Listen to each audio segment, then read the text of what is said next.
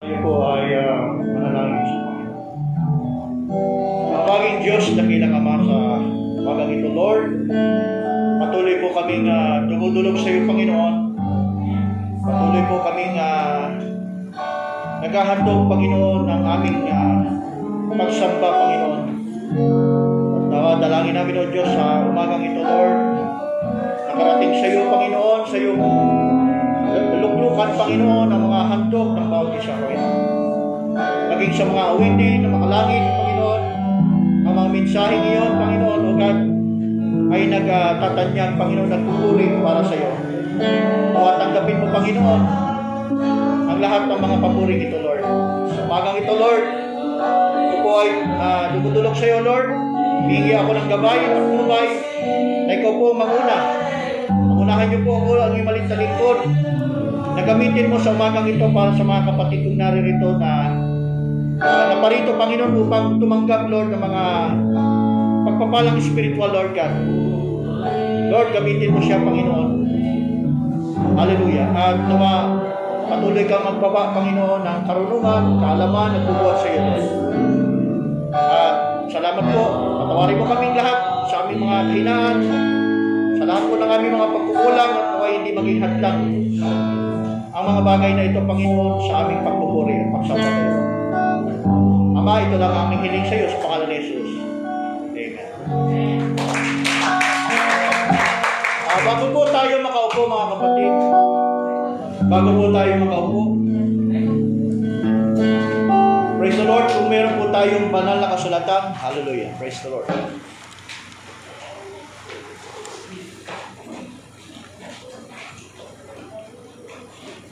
Buksan po natin ang ating Biblia, mga kapatid.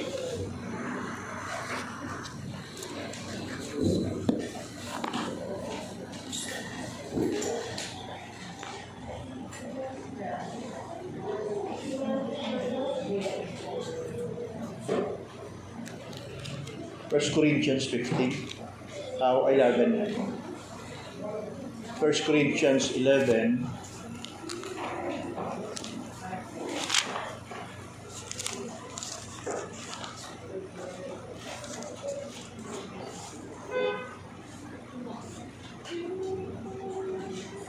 First Corinthians 11, verse 23. Okay, so, ako yung makampot po tayo mga kapatilan sa mga elders natin. Magpares po tayo. First Corinthians chapter 15, verse 23. Ang sabi po rito, nandiyan na po ba kayo mga kapatid? Okay, so, yung mga walang Bible, makitabi doon sa meron.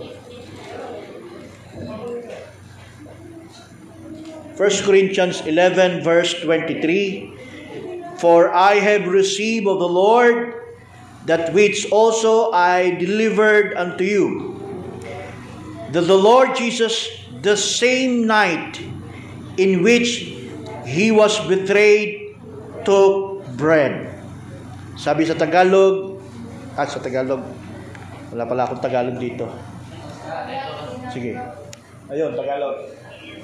Sapagkat tinanggap ko sa Panginoon at ibinigay ko naman sa inyo na ang Panginoong Jesus ng gabing siya'y ipagkalulo ay dinampot ng, uh, dumampot ng tinapay.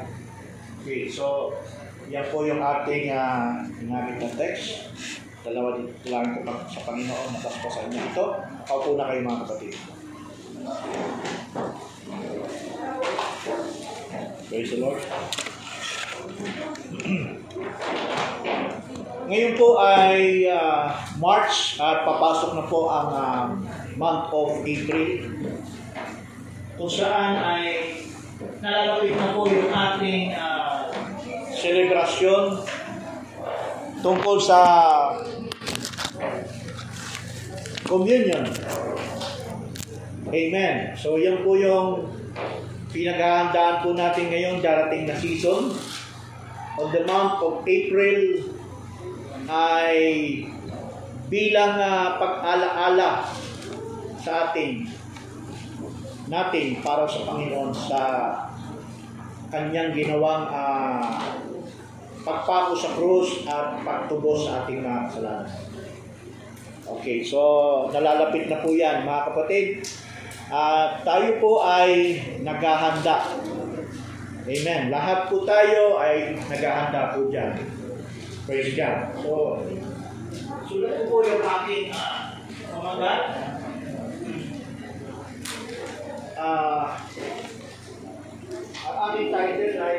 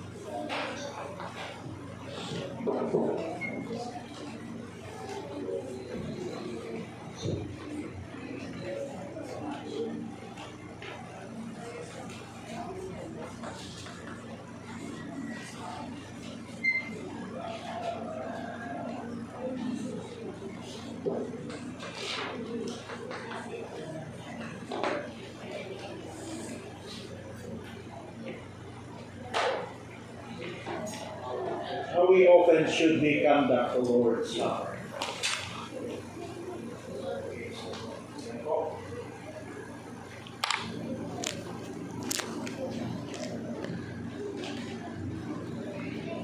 Po. How often, how often should we conduct the Lord's Supper?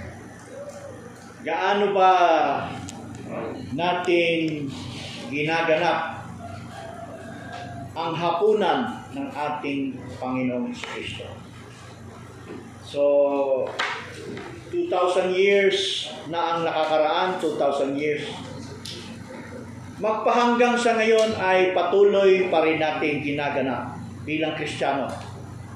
Ang ipinag-utos ng ating Panginoon Heso Kristo una sa kanyang mga alagad at ito'y nagpapatuloy hanggang sa panahon po natin. Lamang mga kapatid, nagkaroon po ng kabahabahagi ang uh, Kristyanismo pagka wala po ng ating mga apostol. So, ibig sabihin mga kapatid, uh, yung original practice ng mga apostol tungkol sa pagganap doon sa hapunan ng ating Panginoon pagkawala po ng mga apostol, ito po ay nabago. So, matagal na panahon mga kapatid na pinago yung original practice ng uh, communion o yung tinatawag na Lord Supper. Praise the Lord. So, bago ko ipagpatuloy yan kung ano yung original practice ng mga apostol, mga kapatid. Nais ko po munang ipabatid sa inyo na meron po tayong tungkulin bilang iglesia ng Panginoon. Tayo po ay kasama sa pinagbilinan ng Panginoong Heso Kristo noon hanggang sa ngayon. Kahit wala na ang mga apostol, kasama tayo at kabilang tayo sa utos ng Panginoon. And I tell you, brothers and sisters, itong tinatawag na the Lord's Supper ay God's institute o kaya ay uh, pinadaan sa ating Panginoon Kristo sabihin na ito'y institute, no, yung ipinaginawang batas ng Panginoon. ginawang ordinansya ng Panginoon para sa kanyang iglesia. In other words, brothers and sisters, if you are part of the Church of the Living God, ay uh, meron po tayong tungkulin ito'y ganapin. Mayroon tayong tungkulin ito'y uh, gawin, sundin mga kapatid. Hindi po pwedeng kung gusto lang natin. Amen? Hindi po. Pag sinabing utos, pag sinabing uh, ordinance, mga kapatid, obligado po tayo. We, we are accountable, mga kapatid, kung tayo ay kabilang sa Iglesia ng Panginoon. Ito pong ginamit kong verse from uh, 1 Corinthians chapter 12, brothers and sisters. Ang original na pagtupad ng mga apostol sa kanilang panahon, mga kapatid, ang communion ay unleavened bread. Pagkain ng tinapay na walang libadura. Praise the Lord. Iyan po yung original practice, mga kapatid. At ito'y hindi pa, hindi lamang sa panahon po ng uh, Panginoon Yeso Kristo at ng mga apostol. Sa matagal ng panahon, buhat pa sa panahon ni Moses. Nang sila ay Bago palabasin mga kapatid from Egypt in the hands of Pharaoh, at sila ay palayain sa pagkakaalipin sa lugar ng Ehipto. At the same night, nung gabing iyon, ipinag-utos ng Diyos sa kanyang lingkod na propetang si Moses na ganapin sa bahay-bahay, mga kapatid, ang unleavened bread. Nung panahon ni Moses, tinawag po yon na unang kapistahan sa Israel na gaganapin nila bilang utos ng Panginoon pag uh, uh, bago sila lumabas at paglabas po nila sa lugar ng wilderness.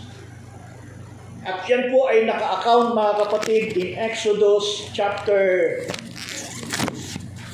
12 Basahin po natin mga kapatid. Exodus chapter 12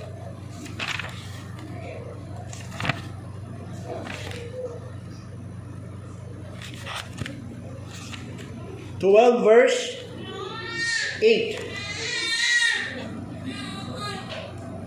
And they shall take of the blood and, and uh, strike it on the two side po, oh, sorry, 8 And they shall eat the flesh in that roast with fire.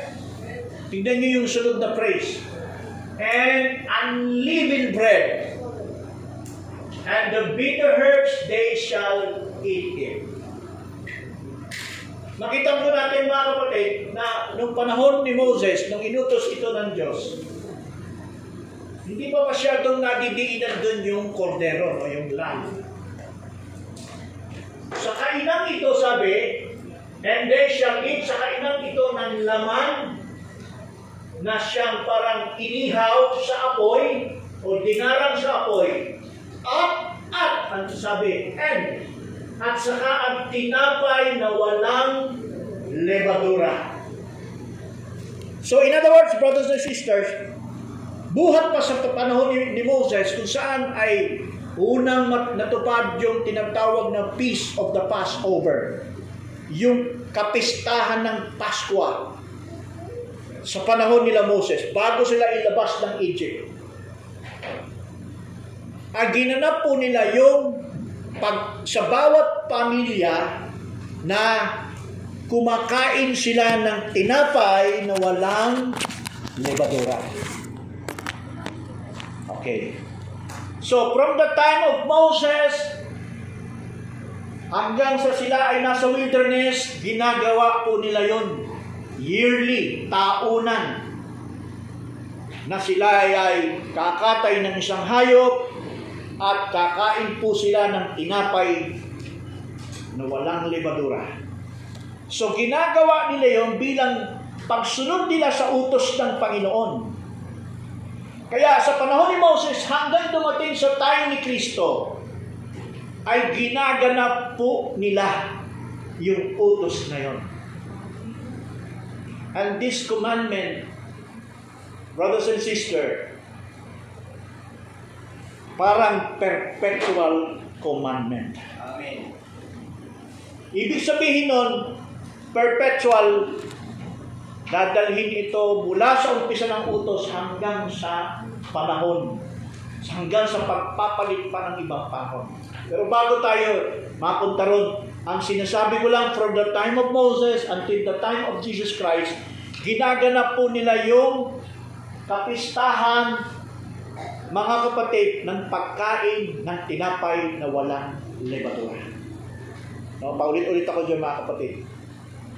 Ang sabi ni Paul sa chapter 11 ng 1 Corinthians verse 23, yung ating text, At same night, nung gabing iyon, hindi sinabi ng umagang iyon. Kasi bakit? Sabi ko nga kanina, binago na ito. May nagkukumyun umaga sa mga simbahan. May nagkukumyun tanghali sa simbahan. At meron naman nagkukumyun ng gabi sa simbahan. At yung pagkukumyun ng gabi, yun ang tama. Sapagkat nung si Kristo, mga kapatid, nang bago siya ipagkanulo, ang sabi sa 1 Corinthians 11.23, bago siya ipinagkanulo nung gabing iyon, dumampot si Kristo ng tinapay.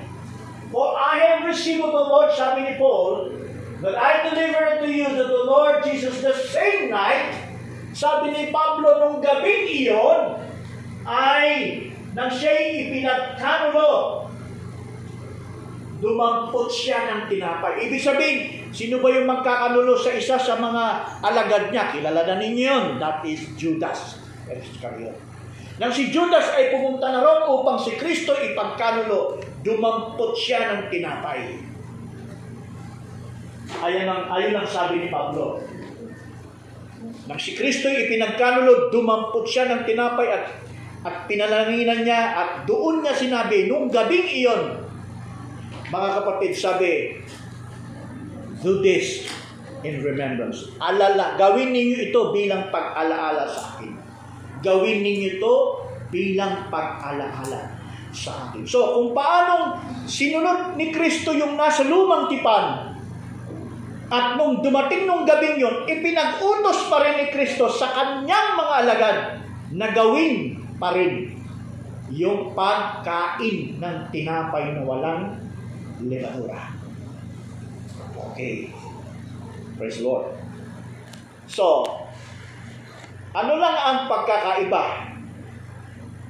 Yung panahon na ginanap ni Kristo, nung gabing yon, nang dumampot siya ng tinapay, at yung kaharap niya yung mga alagad, mga kapatid, ang gabing pagkain na yon, ang huling pagkain na yon, mga kapatid, ay may mensahe. Anong mensahe?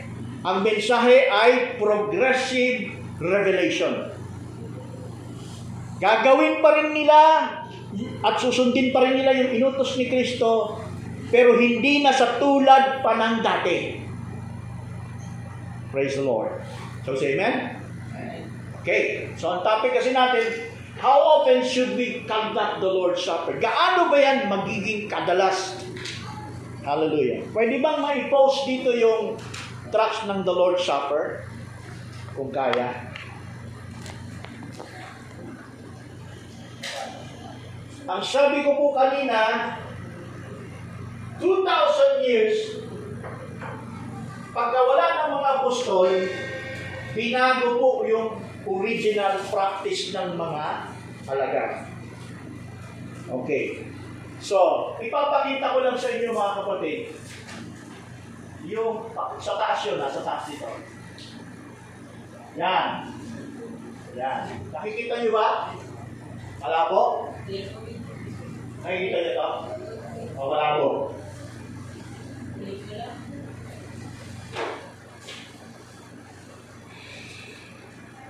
Malabo? Okay. Nakikita.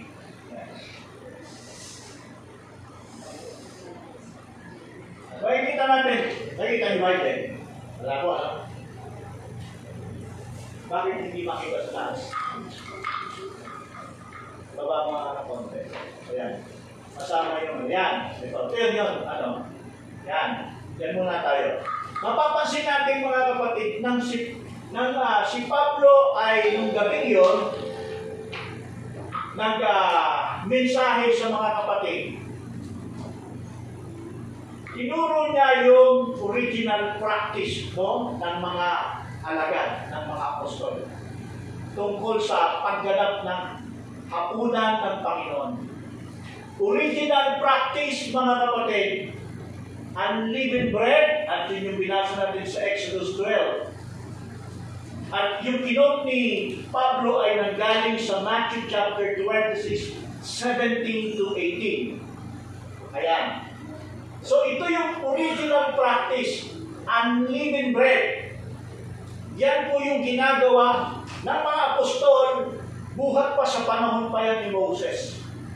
Ngayon, dahil ang title ko ay How often should we conduct? Gaano ba ito kadalas?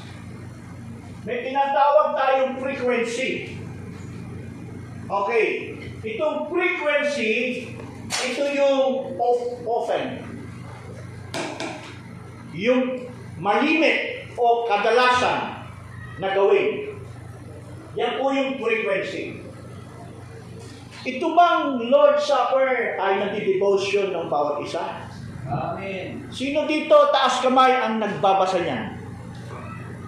Kung ibig sabihin, alam ninyo ito. Alam ninyo yung original practice maliban sa hindi pa nakakaalam. Amen? Okay. Kung ako ay magtatanong sa inyo, ano yung original practice ng mga apostol sa unleavened bread? Brother Jet. Ano yung original practice? Yes. Maririnig ka ba? Hindi yata maririnig sa mic. Ano, ano sagot mo? Pinagpuputol-putol. Tama yun. Pero ano yung ginagamit nilang tinapay? Pag sinabing harina, ano yun? Walang libadura. May halo bang mantika yon? May halo bang asin? Plain as uh, flour, di ba? Harina. At saka konting tubig. So yun ang unleavened bread. Na kapag ito'y niluto mo at ito'y kakanin mo, makunat-kunat yan. Kaya gaganyanin mo yan eh, pipilasin mo yan eh. Pip, pip, ano tawag doon, pupunitin mo siya pagkakainin mo. So, yung pagganap po ng mga apostol noon, pagka sila ay mag, mag, uh, magdadakilang hapunan ng Panginoon, kakukuha sila, hindi po nila dadamputin at isusubo sa bibigyan. Original practice nila, pagdampot ng tinapay, pipiratin yon.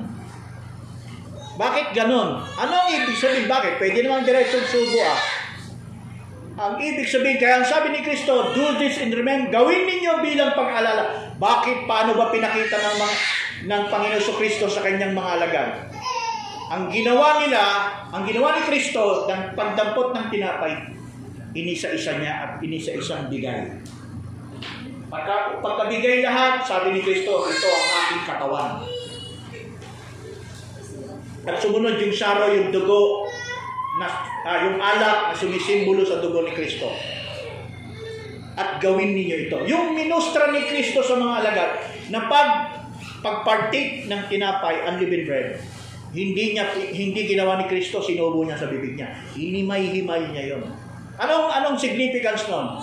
Ang significance noon, sa ating panahon, sa panahon ng mga apostol, kaya nila ginagawa na pinipira-piraso Dapat ang katawan ni Kristo pinipiraso-piraso natin. At binibigay sa iba. And that is the message. Hindi lang ito binili ng Panginoon sa mga alagad at nung sila'y gumaganap ito, hindi lang ito basta isang ritual. May pahayag silang tinanggap dyan. Una, yung sabi ni Kristo, pinakita ni Kristo na hinimay-himay at binigay sa bawat isa. Yon ay mensahe na kapag pinagpatuloy natin sa panahon ito, mula sa panahon ng apostol hanggang sa panahon natin, ginawa nila, sila po ay nagsishare at ibinibigay ang kaalamang ito sa hindi nakakaalam sa kabilang sa iglesia. Brothers and sisters, hindi tayo pwedeng nasa loob ng church, hindi natin alam gawin ang bagay na yan. Because that is ordinances. Ordinances yon mga kapatid, na kailangan sundin. Kailangan natin gawin. Praise the Lord. Ngayon, sa frequency, may pagkakaiba po ang mga simbahan ngayon. Will you agree? Okay. So, bago ko sabihin na nagkaroon ng pagkakaiba, ang banggit ko sa unang-una, Nung panahon ng mga apostol, nung wala na si Kristo, ito'y ginaganap na nila. Pagka wala na mga apostol, binago yan. Kailan binago? Sa pagkawala ng apostol, may tinatawag na church fathers. Alam niyo yan, di ba? Alam ni Brother George yan. Sino tong mga church fathers na ito? Ito yung mga naging uh, uh, clergy, yung mga nagpakilalang sila rin ay mga apostol, mga lingkod ng Panginoon. And at yung iba doon, ay totoo yon. Praise the Lord. Yung church father, ang tawag doon ay, uh, sa church father, Brother George, ante-Nicene fathers. So, maaaring yung iba sa inyo hindi pa masyadong alam yun, ano? Sulat nyo, i-take note nyo, pwede nyo i-research. Sino itong ante-Nicene? Ito yung mga nabuhay pagkawala ng mga apostol in 90 AD. So, sila yung mga humalili dahil wala na yung mga apostol, pero nung sila ay tumayo na mga kapatid, unti-unting nagbago yung tinatawag na utos ng Panginoon tungkol sa pagganap ng communion. Unang-unang binago nila yung, yung, yung original practice. Ano yung original practice mga kapatid?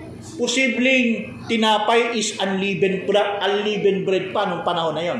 Pero, meron silang pamamaraan na binago. Maring ito yung masasagot doon sa tanong ni Sister Linda. Yung salitang 1 Corinthians, I think verse 29, pakipost lang. Ito yung binago ng church fathers. Sabi sa 29,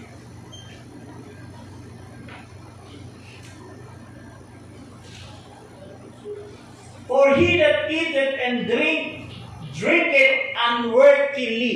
Ayun. Yun yung tanong ni Sister Linda. Tama po ba, Sister Linda? Unworth. Unworthily. Yung pagiging hindi karapat-dapat. Kasi nakasulat sa sinabi ni Pablo, ang sabi ni Pablo sa Tagalog, paki, ano nga, sa Tagalog,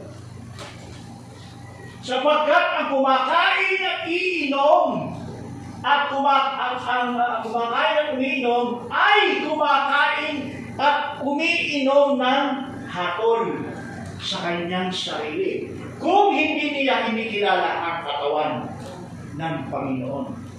Medyo mabigat nga, no? Unworthily, pagiging hindi karapat-dapat. Praise the Lord. So, sabi ko kanina, binago yan. Itong verse na yan, kahit 29, binago ng mga humaliling mga apostol, obispo. Sino-sino yan? Sila Justin Martin, sila Saint Augustine, at yung iba pa. Kasama pa nga sa second sa Smyrna, pero Smyrna na eh si Irene News. Kaya kung alam ninyo yung aklat, no, yung volumes ng David Dache, nandun po yun. O yung Book of Didache ay mga kwento sa panahon ng pagkatapos ng mga apostol. Kaya tinawag silang the, the church, the fathers. Church fathers sila. Tawag sa kanila. At sila yung ante, hindi antaya, ante Nicene father. So, praise the Lord. Ngayon, yung salitang unworthily, sinabi nila, pag ikaw ay hindi membro ng church, you do not partake of this. Yun ang kanilang ipinaliwanag nung panahon ngayon. Hindi ka pwedeng kumain ng tinapay na walang libadura, libadurang iinom ka ng alak na simbolo kung ikaw ay hindi converted in the Lord. And also you are baptized in the name of the Lord Jesus Christ. Sabi ni Saint Agustin yan. So, ang tanong, tama po ba yon? Sagot. Hindi ka makakakain kung hindi ka converted at hindi ka bautismado. Tama mali? Mali. Ngayon, kung ikaw ay hindi bautismado at bisita at nagkataon na communion, pwede ba siyang kumain? Oo, hindi. Pwede. Bakit? Kasi yan ang original practice ng mga apostle. Okay, sagutin pa natin ito, no? Unworthily. Yung pagiging hindi karapat-dapat yan.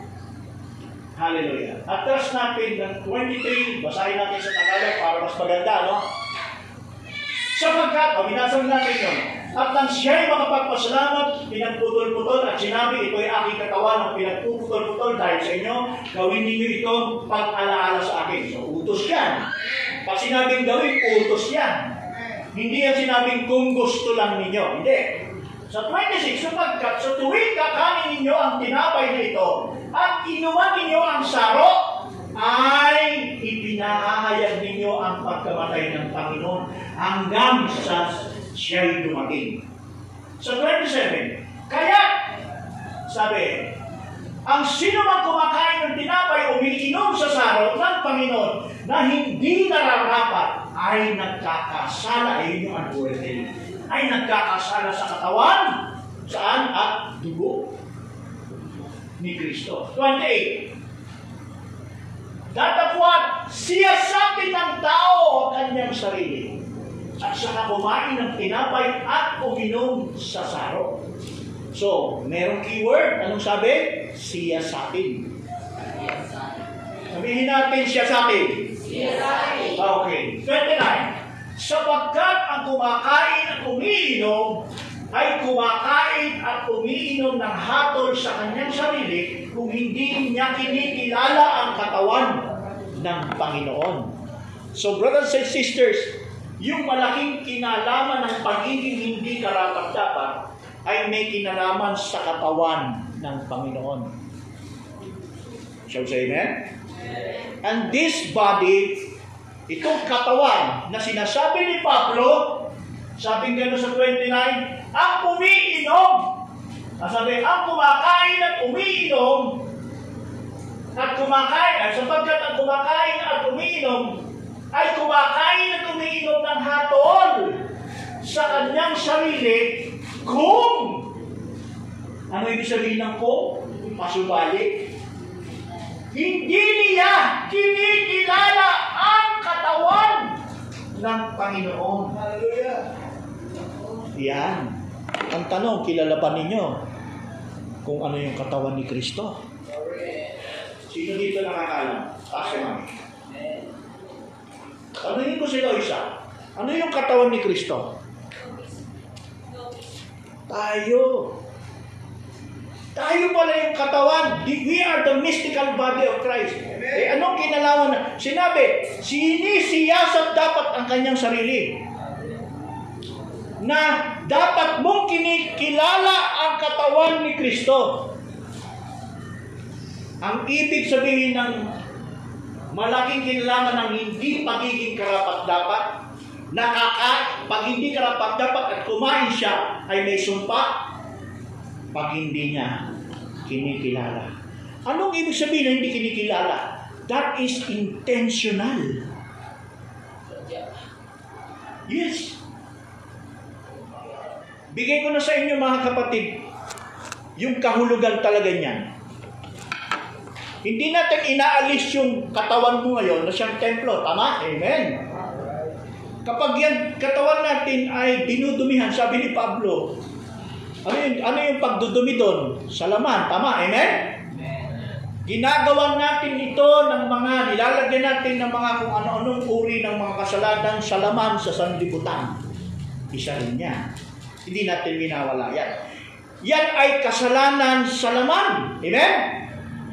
Kasabi ni Pablo, kung ikaw ay nagkakasala sa laman, meron ka pang pag-asang mapatawad ka. Pero kung ikaw ay magkasala sa loob, ano yun? Spirito. Wala kang kapatawaran. Ang bigat ano? So, ngayon, sa verse 28, ano yan? Yung pagsisiyasat ng tao sa kanyang sarili, hindi lang yan, hindi lang yan sa kasalanan natin sa lamang. Saan? Kasalanan na may kinalaman sa katawan ni Kristo. Ano yan? Kapag tayo po ay converted in the Lord, we are considered brothers and sisters in Christ. Right? Ibig sabihin, kung ikaw ay na-convert sa Panginoon ngayon, meron kang pakialam sa kapatid mo. Kapag ikaw ay nasa Panginoon at nakikita natin ang kapatid natin nawawala sa Panginoon, nawawala, pag sinabing nawawala, iba na ang kalagayan niya. Natutulad na siya sa muling dati. Na dati siya ay nakaranas kay Kristo, na bago ang buhay, nakalasap ng mga bagay sa kalangitan, at naglingkod sa Panginoon ng ilang panahon. Dumating siya sa punto na siya ay nanghina at napariwara ang buhay niya. Ano tayo ngayon? Sa verse 28, siyasatin ng tao ang kanyang sarili. Ginagawa ba natin yung malasakit para yung kapatid natin na napariwara ay maibalik natin? Shall say amen? Ginagawa ba natin o hindi? O wala tayong pakialam? Ay bahala ka. Tigas ulo mo eh. Nakikita na natin na dati siyang mainit sa Panginoon, sumasamba, kasama natin sa gawain, kasama sa pagtulog. It so happened dumating sa turning ng buhay niya, yung upside down, nang hina siya hanggang sa natumba at hindi makabangon. Kung siya ay natumba at hindi makabangon, anong gagawin natin? Anong gagawin natin? Sabi, unat mo yung kamay mo. At kunin mo siya sa impyernong kalagayan. I-salba mo siya sa apoy ng paghihirap. Hallelujah. Amen? So yung unworthily, mga kapatid, hindi lang po mababaw na mensaheng abot ng denominasyon. Ang mensaheng unworthy na paliwanag nila yung ikaw lasinggero ka, ikaw babayero ka, sugaron ka, chismosa ka, magdanakaw, pumapatay ka ng tao, hindi ka karapat dapat po na kapatid. Yung bagay na yan, na, na sinasabi nila sa denomination, ay isang mababaw na paliwanag. Hindi po yun ang original. Ang original mga kapatid, yung may malasakit ka sa iyong kapatid. Hallelujah. Na siya ay pinagmalasakitan mo. Nag-reckoning ka, pinuntahan mo siya sa bahay at nag-reckon ka sa kanya. Mga kapatid, alam mo kung anong mangyayari sa kapatid na ganun ang sitwasyon? Makakainom siya ng tubig. Makakakain din siya ng tinapay na walang Kapag yung tao hindi nagpe-fellowship, gutom yan, uhaw yan. Amen! Sa realidad, yung kanyang spiritual na nasa loob, uhaw na uhaw yan sa tubig ng buhay. Maaring hindi lang nila dinideclare sa sarili nila. Eh, Ganito kasi ang tao kahit believers. May sitwasyon na ganon. Pilit pa rin niyang itinatago yung kauhawan sa Panginoon. Amen. Pilit pa rin niyang pinapakitang malakas pa rin siya. Amen. Pero in reality, talagang wala na siya sa harapan ng Panginoon. Dried up na siya. Hallelujah. Kaya napakahalaga napakahalaga po ng bawat isa po sa atin. Anong anong bawat isa sa atin? Yung part natin na magkaroon ka ng malasakit, puntahan sila. Kung sin saan man sila, sino man nyo mga kapatiran na, na ganun ang sitwasyon, puntahan natin siya at mag-reconcile sa kanya. Napakalaking bahagay niya. Yes. Hallelujah. Kaya dito mga kapatid, ipinagutos ni Pablo yung pagsisiyasat sa ating sarili. Ano yung pagsisiyasat natin? Hindi ba ako karapat dapat kasi nakagawa ako ng ganito? Ano yung ganito? Nagsugal ako? Yan ba yun? Hindi ako karapat, hindi ako kakain kasi nag-away kami ng misis ko. Hindi ako karapat dapat kasi nasagot ko yung magulang ko. Hindi yan mga kapatid. Yun, yan ay pag nakagawa ka ng ganyan, lumuhod ka sa Panginoon, humingi ka ng tawad, pinatawad ka agad ng Panginoon. Pero yung, yung paghingi kasi natin, iba doon sa denominasyon, no? no? Pasensya na kayo kung nakukumpara natin. Kasi, yung paghingi natin ng tawad ganito, yung pinapatawad ng Diyos, ha? Pag ikaw lumuhod sa isang closet no na ikaw lang at kausap mo ang Diyos at hinihingi mo ng tawad sa Kanya yung bagay na nagagawa mo paulit-ulit, ang tama, kapag nakagawa ka at humarap ka sa Panginoon, humihingi ka ng tawad. Ibig sabihin, Lord, patawarin mo ako sa aking nagawa. Humihingi ako ng tawad sa iyo. Ang sagot ng Panginoon, yes. At sagot pa ng Diyos sa iyo, hindi. Ang sagot ng Lord, yes. So, ano ang magiging response natin sa, sa sagot ng Panginoon ng yes? You should be backward into sin. Ang totoong repentance, nakaharap ka sa kasalanan dahil yan ang ginagawa natin araw-araw. Pag nagsisi ka, tatalikod ka na. At hindi ka na muling haharap. That is genuine repentance. Yan yung kinikilala ng Diyos. Kaya nga sabi ko unang bahagi rin, yes, tama. Salamat. Pero yung mabigat, yung sa spiritual. Ano yung sa spiritual? Nasa 29, spiritual yan. Ang kumakain at umiinom ng hatol ay isa sa kanili, kundi niya kinikilala. Spiritual yan, mga kapatid. Alam niyo ba, may, may, may mangyayari yung hatol, eh, papatayin ng Diyos? Pasensya na kayo, ha? Hindi ko kayo tinatakot. Nakaniwala kayo? Na yung hatol dyan, kamatayan! O, ito, baka ngayon nyo lang maririnig. Basahin natin. Sabi, alamin natin kung ano hatol. Kamatayan! Verse 30. Taas. Taas po. Ayan. Dahil dito, eh, o yun, bakit dahil dito? Marami sa inyo ang mahihina at mga may sasakitin. At hindi kakaunti ang nakatutulog. Ano yung nakakatulog? Natulog ano? Patay yan.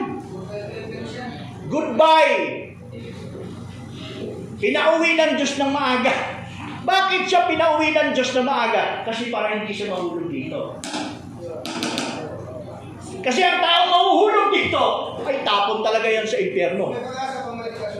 Yes!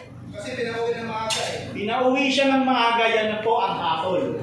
In other words, brothers and sisters, itong context ng 1 Corinthians uh, 11 mula sa verse 23 up to verse 30 na binasa natin, yung salitang unworthy, yung salitang hindi karapat-dapat sa Tagalog, it was not addressed to the unbelievers. Kanino ina-address ito? Sa mga believers.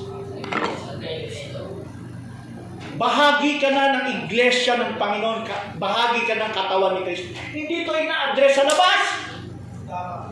Sa atin ito.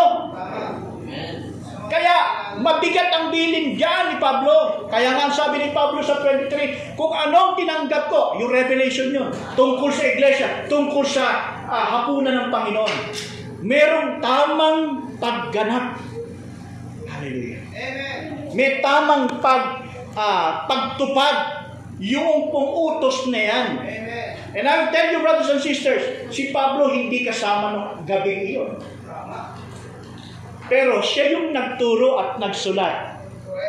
Si Pedro meron ba? Santiago meron ba? Brother George, meron ka natatandaan? Wala.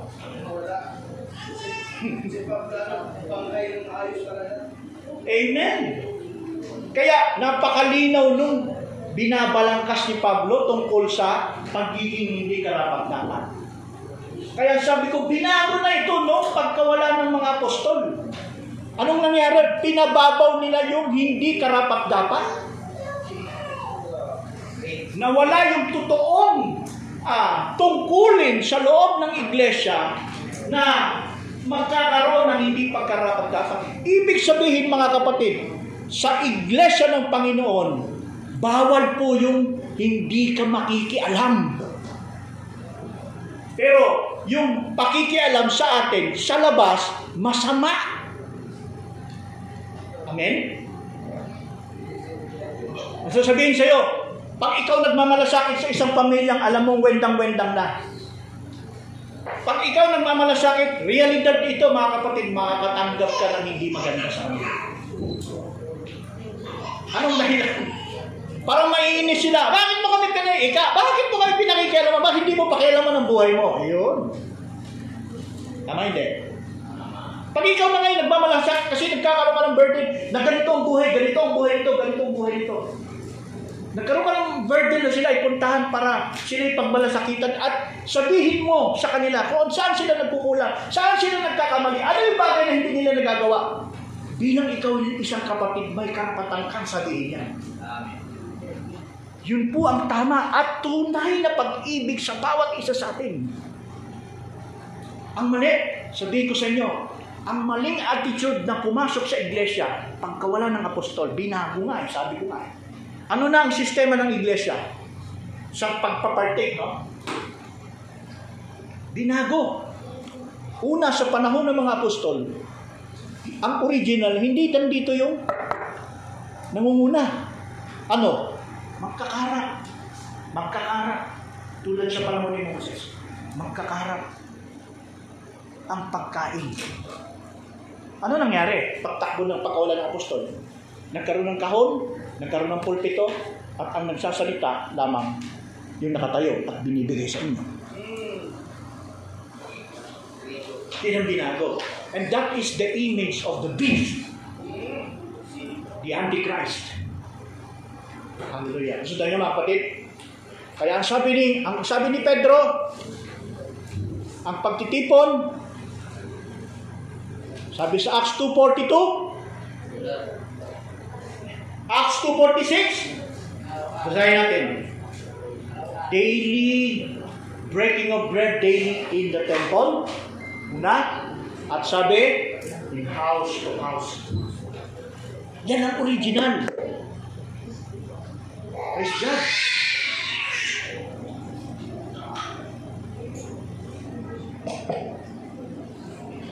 Paki-post lang.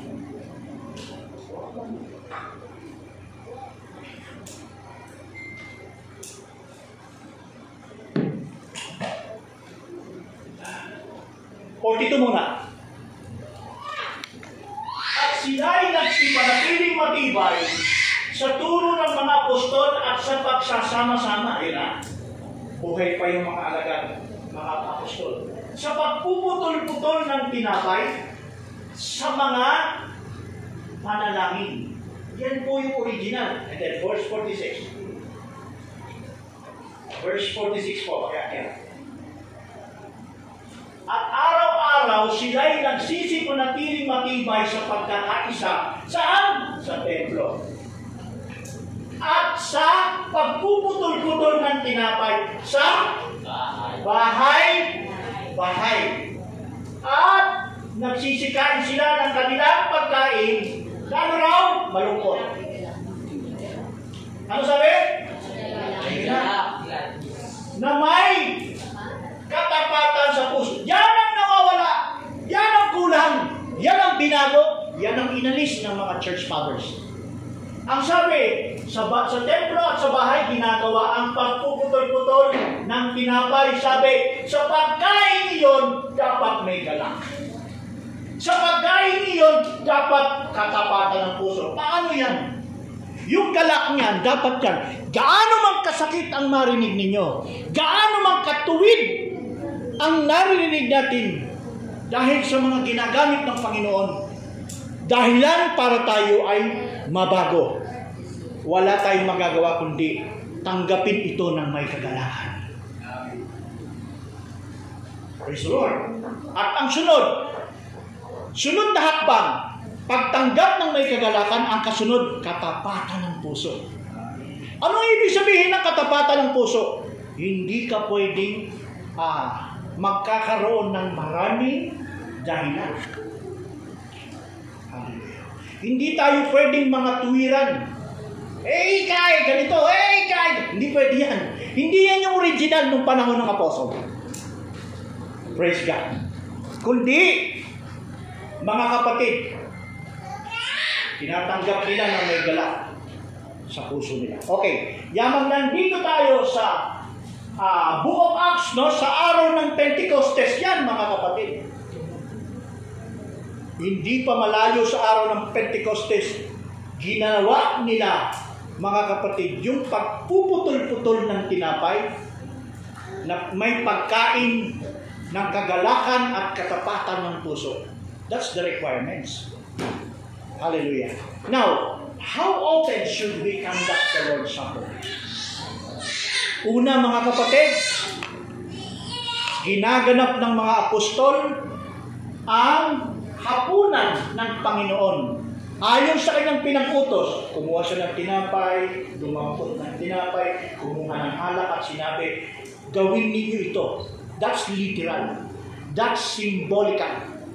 Nung ginawa ni Kristo yun, literal na, na tinapay at alak yun.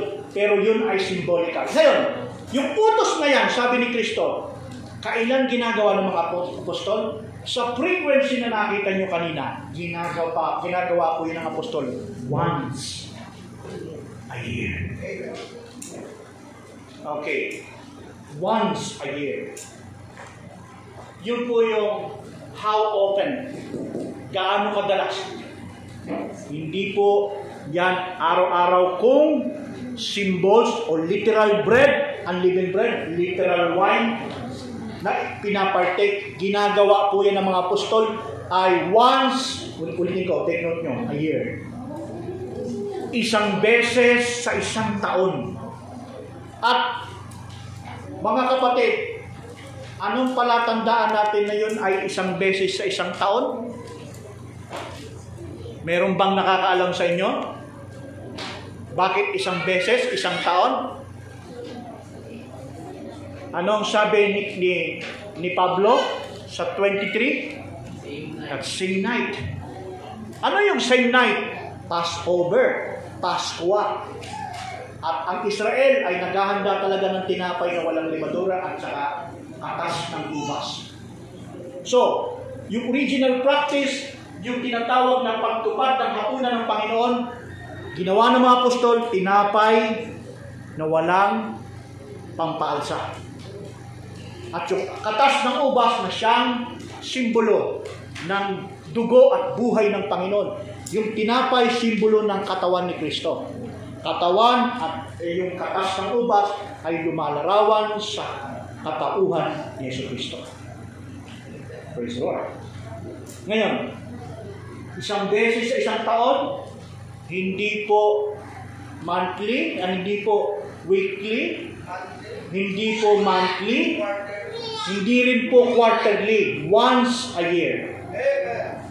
Yun po yung symbols, yun po yung literal, yun po yung physical. Kasi yung mga simbahan, nagdadao sila ng communion, gagawa sila, ito yung binago, no? Dating original na practice eh, tinapay at saka alak na katas ng ubat. Anong ginawa ng simbahan mula katoliko? Pasensya na kung may katoliko, ha? hindi naman po natin sinisiraan sila. Anong ginawa ng katolik? Binago. Ginawa nila yung acts araw-araw. Araw-araw nga. Ang ginawa nila, gumawa sila ng ostya. Yung ostya, sinasabi nila unleavened din yun. Well, okay, sinasabi nyo na unleavened. Pero ano yung mali? ang sinabi nila, pagtapat nung membro ng Catholic sa harapan ng pare, this is the body of Christ. Ito ang katawan ni Kristo. Anong sagot ng tatanggap? Amen. Ano pa? Yung katas ng ubas. Dapat yung katas ng ubas, tama ang Catholic, isang saro. Nakuha nila. Pero, tama, sabi ni Linda, pare lang yung may hawak. At siya lang yung iinom. Eh, paano yung ibang membro? Hindi na. Binago na. Kaya, meron ba kayong napanood sa Facebook? Na yung pare, nakita nung tagabasa niya, habang habang ah, mag- bago na ibigay yung communion, inom na siya ng inom ng alak. Kaya nung magbibigay na siya ng communion, sabi niya doon sa nakakita sa kanya, huwag ka maingay. Tapos suray-suray siya tumanon. Napanood niyo yun sa Facebook? Yung pare, sorry ah, hindi naman natin tinutulog siya yun. Yun ang mali. Binago nila. At denomination naman, anong ginagawa? Pag mag-take sila ng communion, eh, yung, yung Catholic, araw-araw, ano? So, araw-araw sila. Yung denomination, merong quarterly, merong once a month. Ganun ang, ang, ang, ang denomination. Tapos, ano yung tinapay nila? Monay! Baka, baka muntik pang lagyan ng palaman yan eh. Monay! Bibili sila sa tindahan ng Monay, tapos yun ang pagpipira-pirasuhin. Mga kapatid, hindi po akma sapagkat yung bibili nila sa tinapay, mayroong conlizen yun. May yeast. Hindi pwede yun. Tapos, ito pa. Ano yung instead of red wine? Juice. Anong juice? Pamelo ata. Ang labas ng merienda, hindi hapunan. Hindi tuloy naging hapunan, merienda time. Meron pa yung ibang, ibang church, naranasan namin eh. Sky plates. Crackers talaga. Tapos yung, yung maliit na bawat isa, baso. Tapos ano nangyari? Yung baso, meron pang laman na ano, Pepsi. Merienda ulit. Pepsi ang laman. Tapos, ang sistema pa, sabi nung pastor, o pastor niya, hindi na pare. Mga kapatid, itaas natin ang katawan ni Kristo. Pagtaas yun ng sky place. Tapos lahat ng kapatiran, meron na yan. Binigyan na lahat. Lahat ng kamay nakataas na ganun. At sabay-sabay nating kainin ang katawan ni Kristo. Ang tawag doon ay commands and cadence. Binago ulit. Amen? O, sabi, pagkatapos ng tinapay, itaas natin ang maliit na kupita, simbolo ng dugo ni Kristo. Ano yun? Pepsi. Dugo ba ni Kristo Pepsi? Ang bira, layo-layo na ata nun eh. Talagang merienda eh. Hindi na yun talaga ka, ka, kapanipaniwala mga kapatid. Kapag nandiyan ka, lumabas ka. May iba pa, may royal. Ayun. Tapos, ang masakit doon mga kapatid, quarterly. Ang sabi nila, kung kailan maramdaman daw ng pastor na maayos ang iglesia at saka daw gaganap ng communion. Kita niyo na kasi dahil takot sila doon sa angel. Takot sila doon eh. Pero, mga kapatid, namamali na po ng kahulugan sila sa pag-intindi nito. Sabi ko sa inyo kanina, ang unworthily, unworthily sa atin, apply lang yan sa believers. At kung ang believers, oh, sabi ko, gaganap ng communion mga kapatid, dapat, dapat, nasa biblical. Okay, dito sa church na natin, tumanggap tayo ng mensahe and we are back to the apostolic father, sabi ng ating mahal na propeta. Kaya masarap pasalamat tayo sa ating ah, kapatid na na ginamit ng Diyos bilang propeta. Ang sabi niya, balik kayo sa mga aral at turo ng apostol. At tayo ay nakabalik ang iglesia nito. Kaya dito sa iglesia ito mga kapatid, pag tinutupad natin yan, every, every, ang tawag dito, every year, tinutupad natin every year. So, gaano kadalas? Isang beses sa isang taon, yung, lit, yung literal, symbolical. Gaganapin natin kailan? April 15. Pero prior to verse 15, mayroon tayong tinatawag na 7 days unleavened bread. Pero yan ay ah, hindi po compulsory. Wala tayong aral na yun ay pilitan. Wala tayong pero, pero kung kayo ay nasa Panginoon at ang pamilya nyo ay nasa tinatawag ng loob ng judge counselor, nauobligahan tayong gawin mo. And because of training. So, biblical po kasi, ang pagkain ng tinapay, isang linggo. Magsisimula kung 15 April 15, mag-start tayo ng ano, Pastor? April 9. So, sa hapon, gagawin natin yung utos ni, na sinabi ng Panginoon ni Pablo. Hindi umaga. Yun, hindi rin alas 3 ng hapon. Kailan natin gagawin? Sa pagpasok ng alas 6, paakyat ng paakyat. Hindi rin pwedeng madaling araw yan. Mula alas 6 ng gabi, pagpasok yan, diyan natin gaganapin yan. Ngayon, dito sa church, sa 15 ng April, kung hindi pa kayo nakasaksi, pumunta kayo dito. Makikita nyo mga kapatid ang pagpartake ng bawat kapatiran. Bawat pamilya may dalang sariling hapunan. Amen? Dahil yan ang sabi ni Pablo, ang bawat pamilya ah, may dalang hapunan. Ay almost done mga kapatid. Tatapusin ko na lang ito. Yeah, wala na akong oras. Eh. Basahin natin ang 1 Corinthians, balikan natin. I-emphasize ko lang mga kapatid ko. Para pagdating natin ng April 15, alam natin.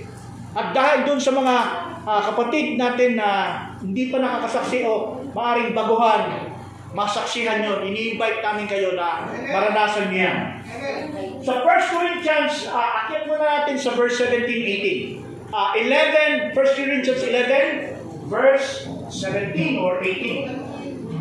Datapot sa pagtatagubilin sa inyo nito ay hindi ko kayo pinupuri sapagkat kayo'y nagkakatipon hindi sa lalong mabuti kundi sa lalong masama. Ayun. Bakit sinabi ni Pablo? Kasi yung time na maghahapunan sila, yung time na Pasko na yun, yung time na gaganapin nila ayon sa utos ng Panginoon, Pasko yun.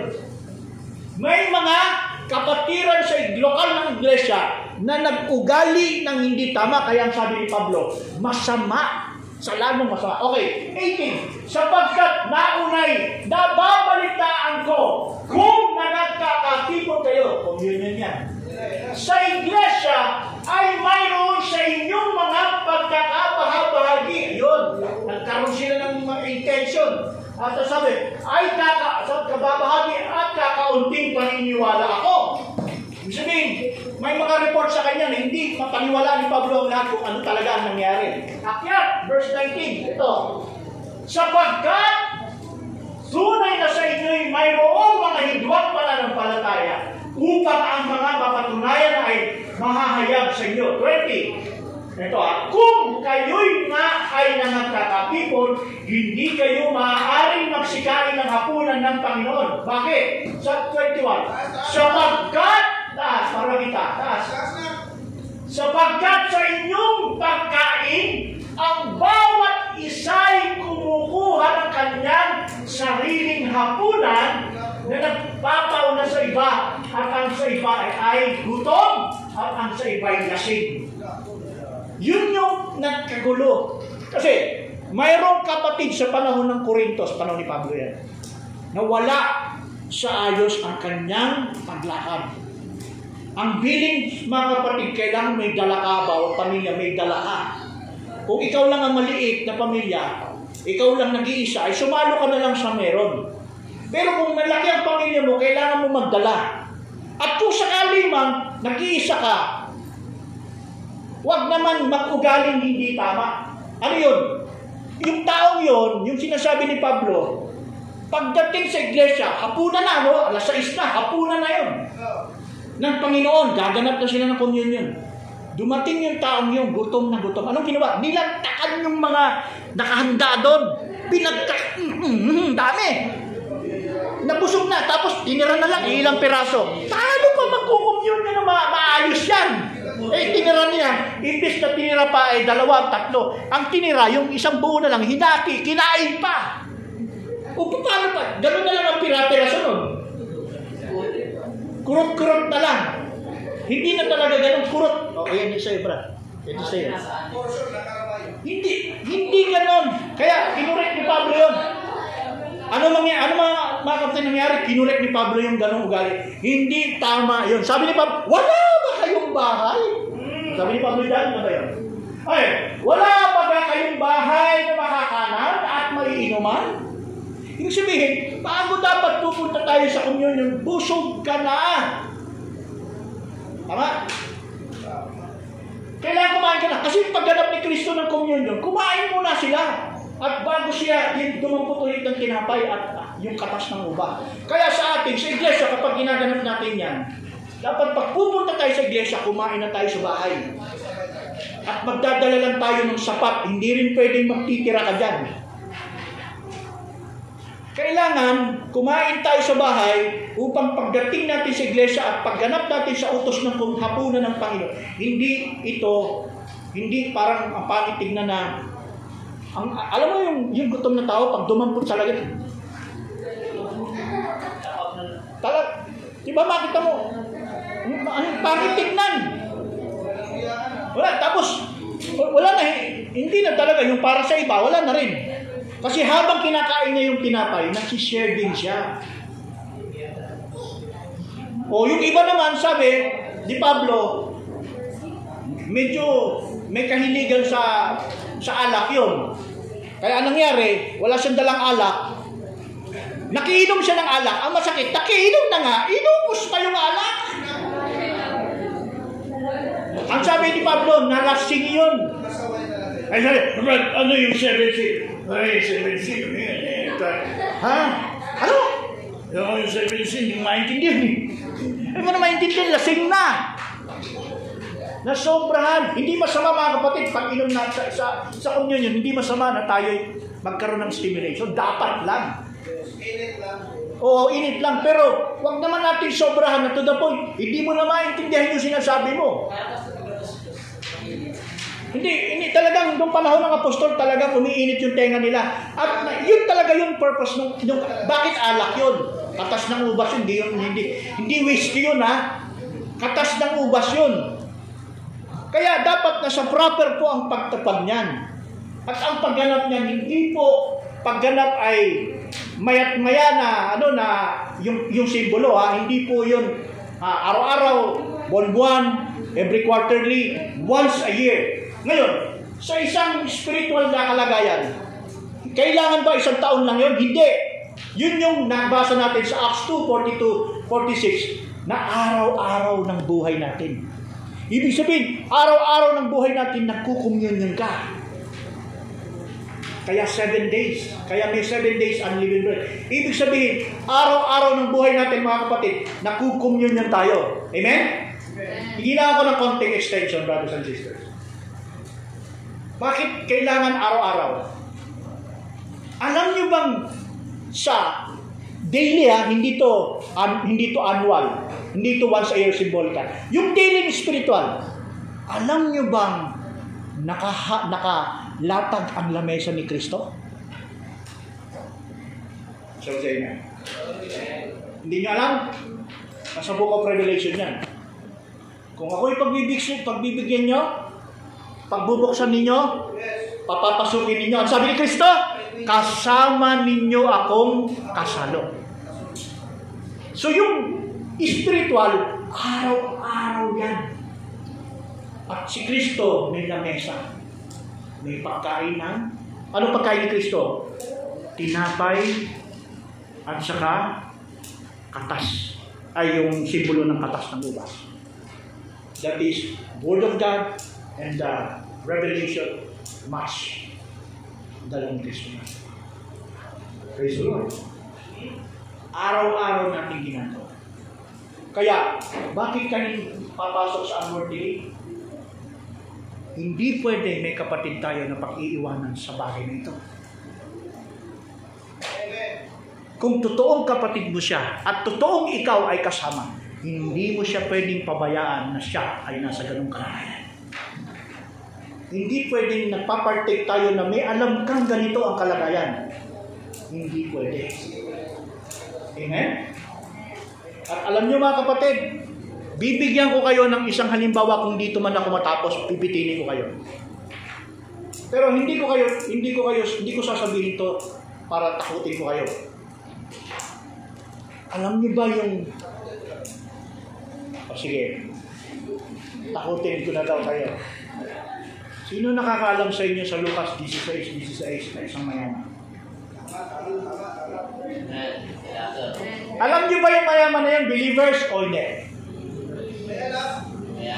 Believers. Believers siya sa Old Testament. Bakit? Tumawag siya kay ano sabi niya? Amang Abraham! Patayin mo dito si Lazaro. Kasi may pakita niya. Nandun yung si Lazaro nasa taas siya nasa baba. At naghihirap siya. Inaapoy siya ng, inaasnan siya ng apoy. Ang hiling niya, bakit siya inaasnan ng apoy? Uhaw na uhaw siya. Uhaw na uhaw. Pag humihingi ang tao ng tubig, ano yan? Uhaw. Okay, ito. Sabi nga ng Abraham, mababayin mo si Lazaro at yung man dulo ng kanyang daliri ay idait lang sa dila ng aking, mapapawi ng aking uhaw. Alam niyo mga kapatid ko ano ibig sabihin yan? Yung mayaman na yon? Nung panahon siya ay believers, nawalan siya ng panahon sa Panginoon tungkol sa kanyang salita. Anong sabi ni Kristo? Ang salita daw ay tubig at buhay. Ang tao nangangailangan man ng tubig, literal. Pag hindi ka uminom ng tubig, magkakasakit, mamatay ka ng maaga. Pag hindi ka mahilig uminom ng tubig. Amen? Okay. Spiritual. Salita ng buhay na siyang spirito, tubig at buhay. In reality, tayo mga believers, kaya na kailangan mo uminom ng tubig. At bilang believers, hindi tayo pwedeng matulad dun sa mayamang binaliwala yung tubig. Alam mo yung mayaman sa espiritu niya, uhaw siya. Pero siya ay natabunan ng mga material na bagay na kung ano-ano yan, napaglibangan niya. Yun ang naging dahilan na akala niya natatabunan yung uhaw niya sa salita ng Diyos, napapalitan ng mga bagay na material. Na pinantakit niya doon sa uhaw. Dumating ang panahon, namatay siya at nasa impyernong kalagayan siya. Ang nangyari, nung wala na siya sa kanyang sariling buhay at nandun siya, doon niya nararamdaman yung matinding uhaw. Ang tanong, mabibigyan pa ba siya? It's too late. Kaya ngayon mga kapatid, whether aminin natin sa hindi, may uhaw tayo bawat isa. At hindi natin pwedeng takpan ng uhaw na yan ng ibang bagay. So amen? Baka dumating ang araw, it's too late for us, for you. Nahihingi ka ng tubig sa Panginoon. It's too late. So, mahalaga ang fellowship. Mahalaga yung may bumibisita. Alam niyo ba yung isang kapatiran natin na na lungkot na lungkot sa kalagayan niya dahil hindi siya maka-fellowship? Pag nabisita mo at nakamusta mo yan, kahit kamusta lang, parang tubig yan sa kanya. Amen? At pag nakainom ng tubig yan, iiyak yan sa Panginoon. Luluhod yan, iiyak siya. Bakit? Pansamantalang nakainom siya ng tubig buhay. Kaya, sabi nga sa sagot ko, para hindi tayo malaglag sa ang tinatawag ng mortality, magkaroon ka ng malasakit sa ito. Paano matutupad? Paano, paano kadalas ginaganap ang, ang hapunan ng Panginoon? Once a year. Literal, symbolical. Spiritual, gaano kadalas ginaganap? Araw-araw. Araw-araw. Walang tigil. Yung seven days, it means araw-araw. Until hanggang dumating si Kristo, sabi niya, danating ninyo ang bagay. Amen. So say praise the Lord. Praise the Lord. Diba natin palakpakan ang Panginoon?